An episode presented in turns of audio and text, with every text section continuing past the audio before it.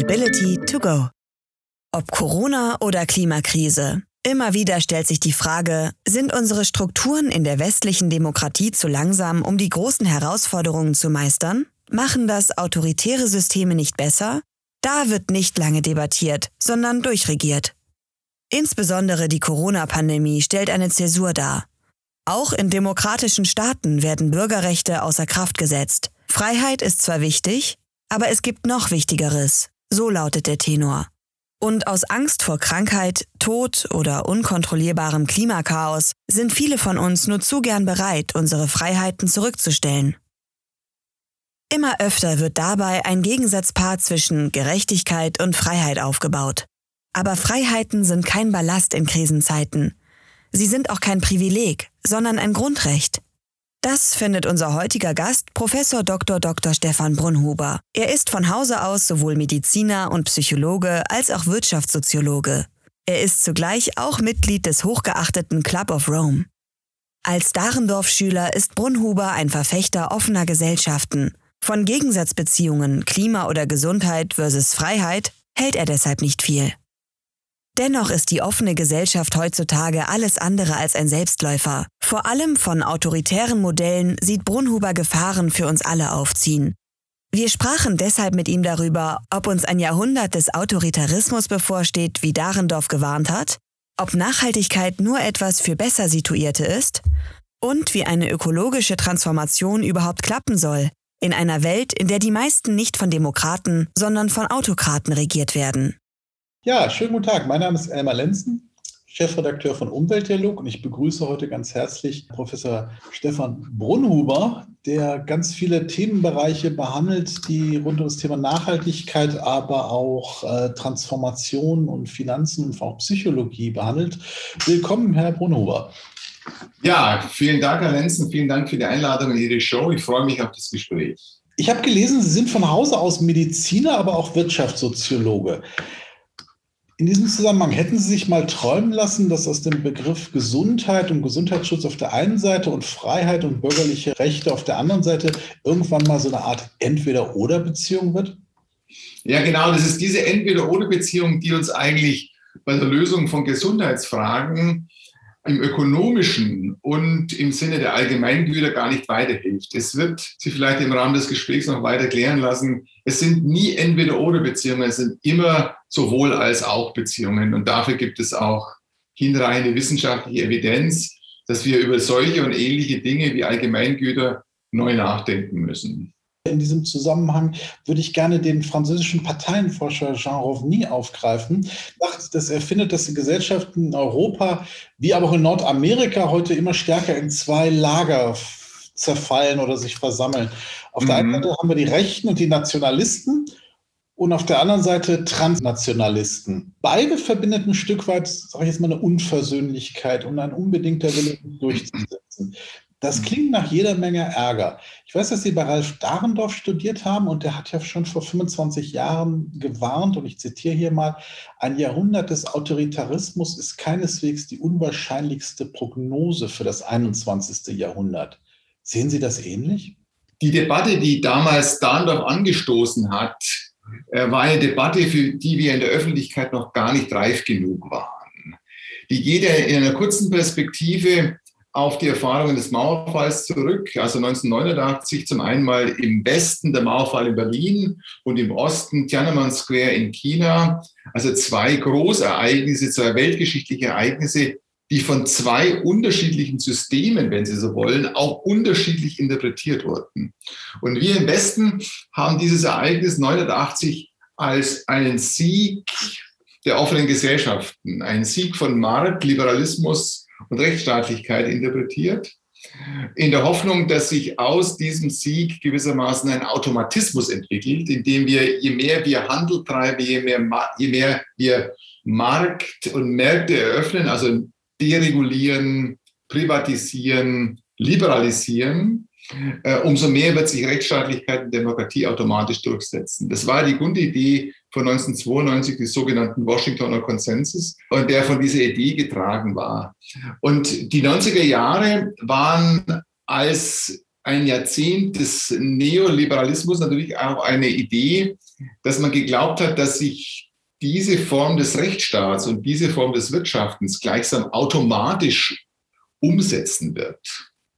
Und Dahndorf hat am Ende dieses Jahrzehnts darauf hingewiesen, dass darin kein Automatismus liegt. Dass 1989 und dann in den 90er Jahren, wie Fukuyama gesagt hat, das Ende der Geschichte droht und wir gewissermaßen nur noch Detailfragen klären müssen innerhalb rechtsstaatlicher Organisationen, Staatsrechtsmechanismen zugunsten von mehr oder weniger Markt, dass sich ein neuer Systemclash, wenn Sie so wollen, eine neue systemische Auseinandersetzung auftut, nämlich die zwischen offenen Gesellschaften auf der einen Seite und geschlossenen Gesellschaften oder, wie Dahndorf es genannt hat, dann Autokratien, heute würde man sagen digitalen Autokratien auf der anderen Seite.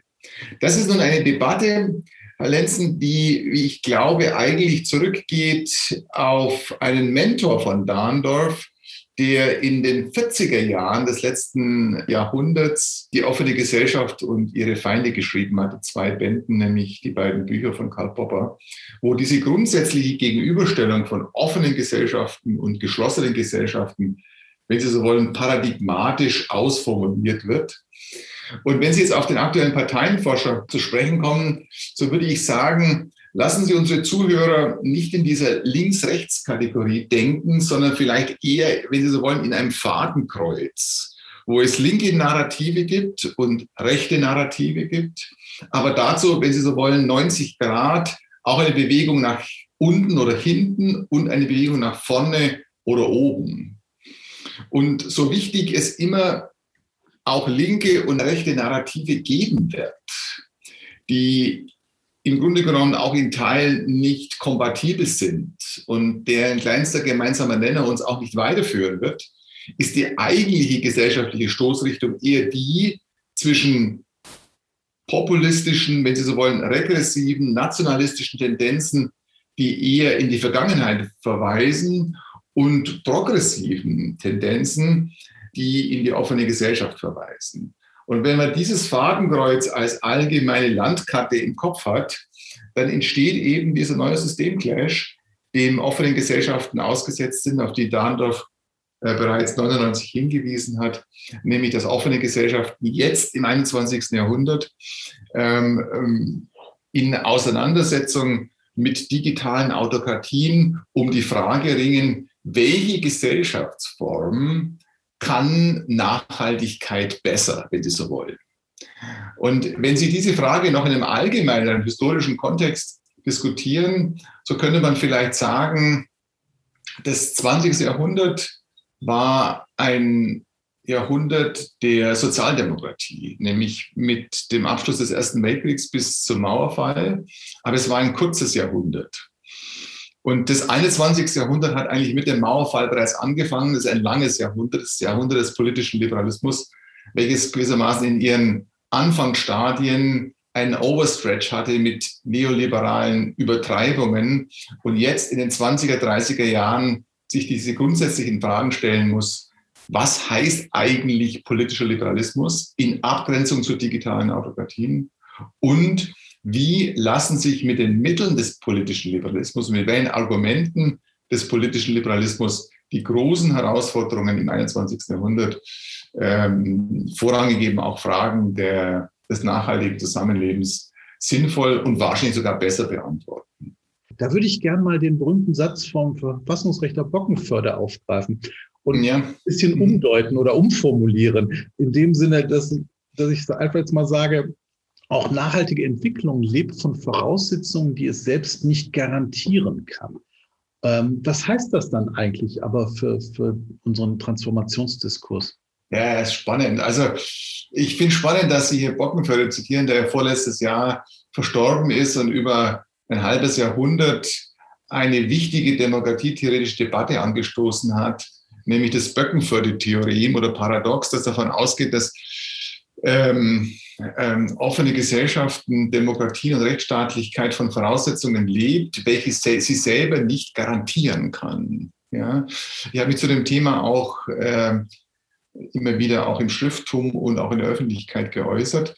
Und äh, um Ihre Frage hinrein zu beantworten, ist noch ein Zwischenschritt notwendig, den ich genannt habe Böckenförde 2.0.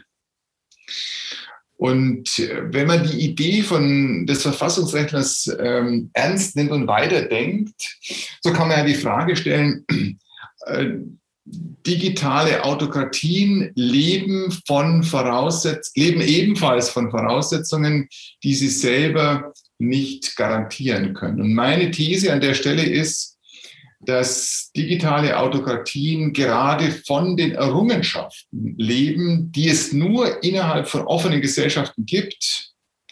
Im Wesentlichen eine kreative, am Individuum orientierte Erziehung, eine investigativer Journalismus, ein rigoroser Wissenschaftsbetrieb, eine Preisbildung auf Märkten, auf fairen Märkten, ähm, ein, ähm, äh, ein öffentlicher zivil-gesellschaftlicher Diskurs.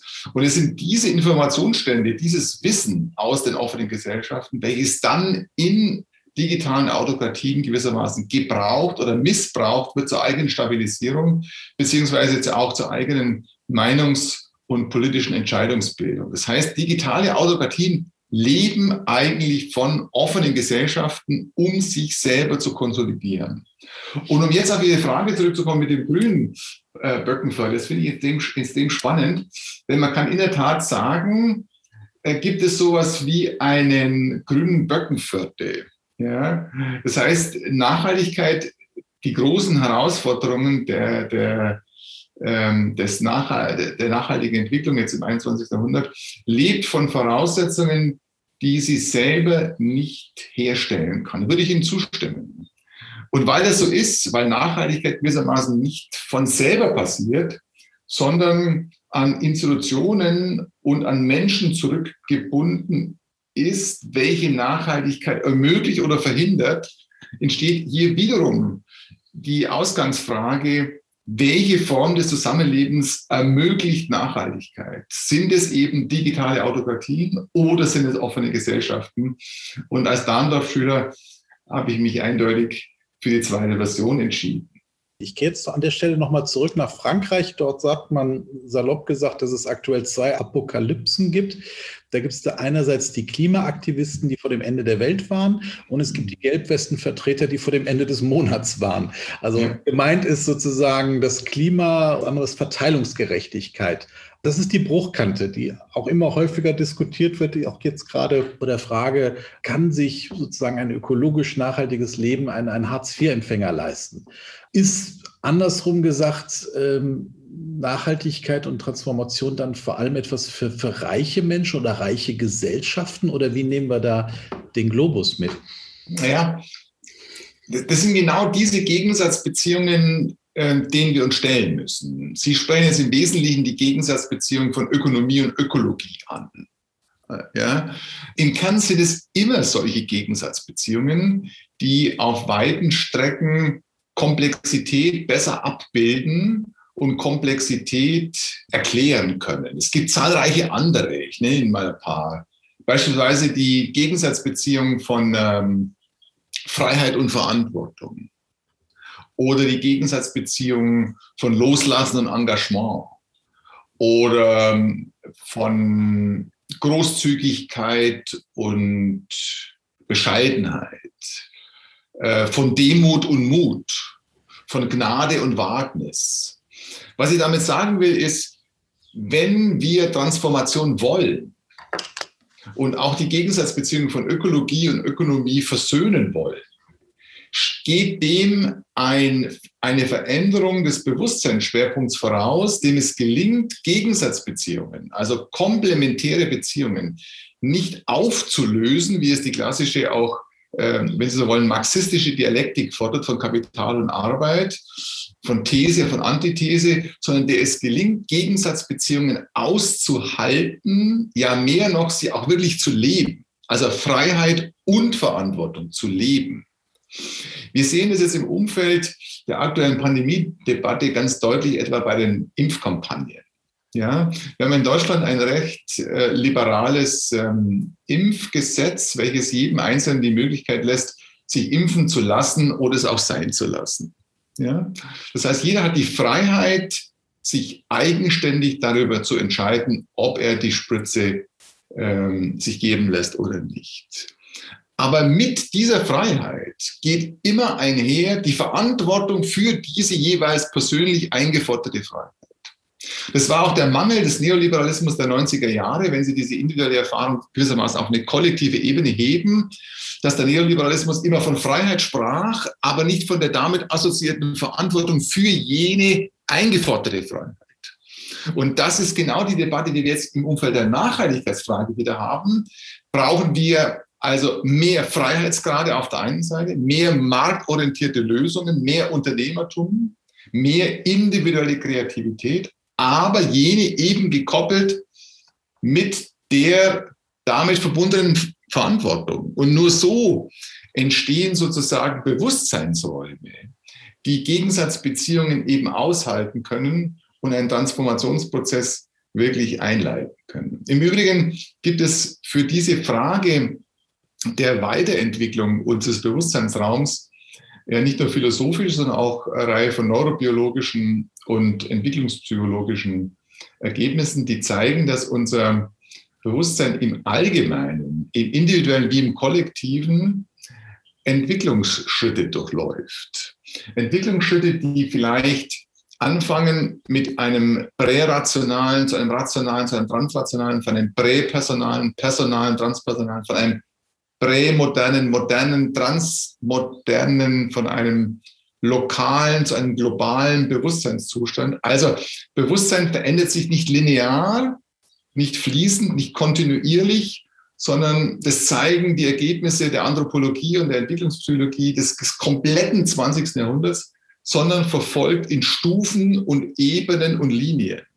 Und wenn sie das tut, dann ist eines der zentralen Veränderungen, vor denen wir jetzt stehen, dass wir von einem modernen in postmodernes, von einem personalen in ein transpersonales, von einem konventionellen, je nachdem, welchen Autor Sie zitieren, zu einem transkonventionellen Bewusstseinsschwerpunkt kommen, der zum einen mal das analytische, lineare, kritische, ja, wenn Sie so wollen, auch wissenschaftliche Denken ehrt, aber jenes sozusagen in Komplementärbeziehungen weiterentwickelt.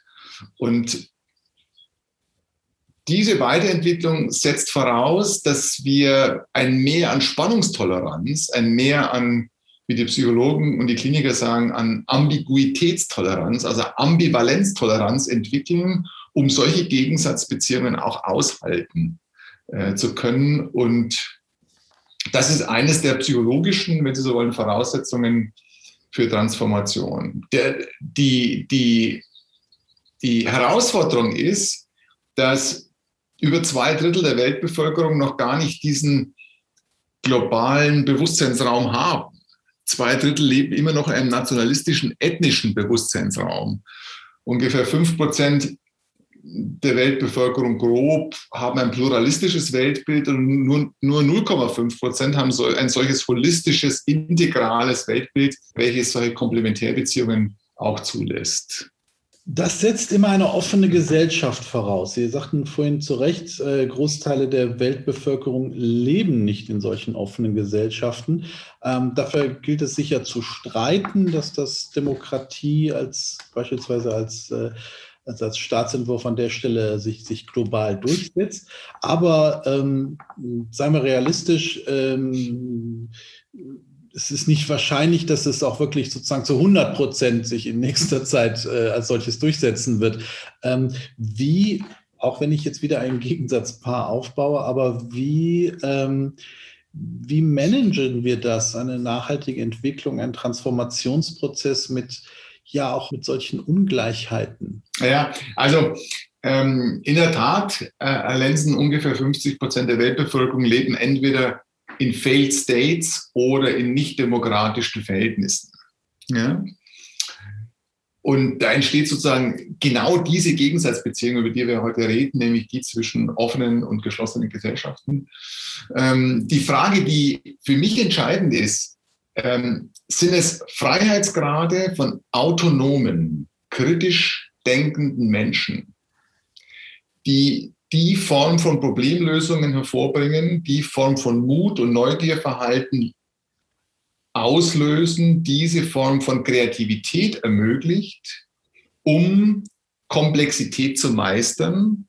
Oder sind es Parteiprogramme von einigen wenigen, die ohne kritische Rückkopplungsschleifen top-down Entscheidungen treffen, um solche Probleme zu lösen. Wissen Sie, ich glaube, als, als Liberaler und als Vertreter des kritischen Nationalismus, ich glaube, dass Gesellschaften nicht denken können. Das können nur in letzter Konsequenz nur autonome, freie Menschen. Und der, dem Staat kommt eine Funktion zu in einer politischen liberalen Agenda, die man in den Politikwissenschaften als Enabling State umschrieben hat. Also ein Staat, der ermöglicht. Das heißt, der Freiheitsgrade, Chancen ermöglicht. Und wenn er das ermöglicht, dann kommt am Schluss ein besseres Problemlösungsverhalten heraus, revisionsoffen, fehlerfreundlich, kritikoffen und damit eine bessere Gesellschaftsformation und in Folge auch eine bessere Zukunft und am Ende mehr Nachhaltigkeit. Auch wenn wir zugegebenermaßen, Herr Lenzen, derzeit alle, alle Woche, alle 14 Tage ein großes Buch lesen dürfen über China First und Asia First, die mich aber im Kern intellektuell nicht überzeugt haben. Die Größenordnungen, die China uns vorlebt, ja. Und die Volumina und die Schnelligkeit, ja. Aber hier greift wiederum das, was wir vorher als Bockenförde 2.0 beschrieben haben und äh, was wir beschreiben können als ein Informations-, Kontroll- und Wissensparadox. Ich glaube, dass Autokratien den Fehler machen, dass sie auf ein Wissen zurückgreifen, welches sie selber gar nicht haben. Stellen Sie sich eine Welt vor, in der es nur digitale Autokratien gäbe als idealtypischer Endzustand. Das wäre eine ärmere Welt. Eine Welt, in der all das Wissen, welches wir in offenen Gesellschaften generieren und schaffen in der Problemlösung, gar nicht zur Verfügung stände. Und wir wären in einer viel weniger nachhaltigen, viel weniger freien, einer viel weniger humaneren Welt als die, ähm, in der wir beide leben, nämlich einer offenen Gesellschaft. Und solche Freiheitsgrade, die stehen immer dann zur Disposition, ähm, wenn sie auf einmal ähm, zurückgenommen werden, wenn sie vorübergehend ausgesetzt werden. Ja, wie wir das ja. im, im, Umfeld jetzt gerade der aktuellen Grundrechtsdebatte in Deutschland auch oder europaweit führen. Und auf einmal wird deutlich, wie wichtig sind Freiheitsgrade auf den unterschiedlichen Ebenen. Nicht nur darum, dass wir jetzt in den Biergarten gehen können, sondern dafür, dass wir auch zukünftige Systemprobleme lösen können. Ärmer mag die Welt sein, die Sie da beschreiben, aber äh, deshalb nicht unrealistischer. Also tatsächlich der Trend. Da, da haben Sie recht, da haben Sie allerdings recht. Ähm, so, so Kontrolle, Überwachung äh, ist jetzt, äh, China lebt das, glaube ich, sehr, sehr exzessiv vor, aber andere Länder schauen da durchaus auch schon halb neidisch hin.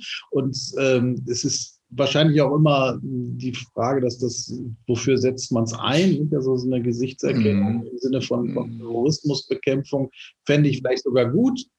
Im Sinne von, von Überwachung und sozialer Kontrolle finde ich es dann nicht mehr gut. Also von daher mhm. ähm, glaube ich, ist das, ähm, ist das, das Ding schon geboren. Und deshalb ja, das ist, ja, lassen Sie mich hier noch eine Differenzierung einführen, die wir vorher ähm, übergangen haben.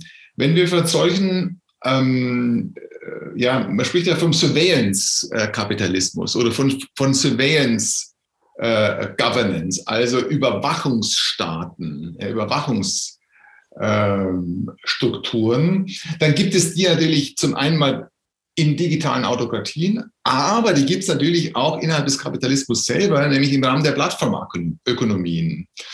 Das eine ist das private Modell und das andere ist das staatliche Modell. Und wir haben gewissermaßen in Europa hier eine historisch einmalige Chance, weder das eine noch das andere zu wollen, sondern zu sagen, wir leben das, was wir offene Gesellschaft nennen. Und welches klar zwischen privaten und öffentlichen Gütern trennt, welches zivilgesellschaftliche Akteure stützt und schützt und sich ganz klar gegen die Monopolwirkungen von Plattformökonomien auf der einen Seite und gegenüber den staatlichen äh, Überwachungsstaaten auf der anderen Seite wendet. Und das ist die große Chance von Europa. Schauen Sie, wir sind in Europa innerhalb von einer guten Generation von Auschwitz nach Brüssel gekommen. Wir sind von einer guten Generation, von einer geschlossenen Einparteien, äh, in Deutschland, von einer geschlossenen Einparteien faschistischen Staat in eine offene Gesellschaft gelangt. Warum sollen wir mit den Instrumenten, mit der Geschichte nicht von Brüssel nach Paris kommen, wenn Sie so wollen? Jetzt sagen viele Historiker, dass die Stärke Europas auch darin gelegen hat, sozusagen in der Vielfalt, nicht? Also von, von ja. der Einstaaterei auch ein Stück weit. Ähm, davon wollen wir ja aber klingt fast für mich so ein bisschen weg, wenn wir über Nachhaltigkeit reden. Wir wollen ja dann sozusagen eine große globale Narration haben, die sozusagen, wenn Sie sagen, das ist die Chance, Vorbild Europa, dann will man ja irgendwo, ich sage es mal flapsig gesagt, dann doch alles über einen Kamm scheren. Nee, nee, nee, nee, ganz sicher nicht. Es wird letztlich um einen Wettstreit der Narrative gehen. Surveillance-Kapitalismus, digitale Autokratien und offene Gesellschaften auf der einen Seite und zum anderen wird es auch darum gehen, deutlich zu machen, was wir in Europa in Anlehnung an die äh, katholische Soziallehre Subsidiarität genannt haben. Also die Fähigkeit, dass die kleinsten Einheiten immer zuerst die Probleme lösen müssen und sollen und ermöglicht werden, erst dann übergeordnete Gebietskörperschaften Verantwortung übernehmen. Also ich glaube nicht, dass es ein global allgemeines Narrativ gibt. Popper hat vor dem immer auch gewarnt und Dahndorf als die klassischen Utopien, die jeden Zweck rechtfertigen, hat stattdessen den Begriff des Piecemeal Engineerings ja eingeführt, der Stückwerktechnologie. Wir müssen Stück für Stück uns auf den Weg machen in eine Ordnung der Freiheit. Vielen Dank für das Gespräch.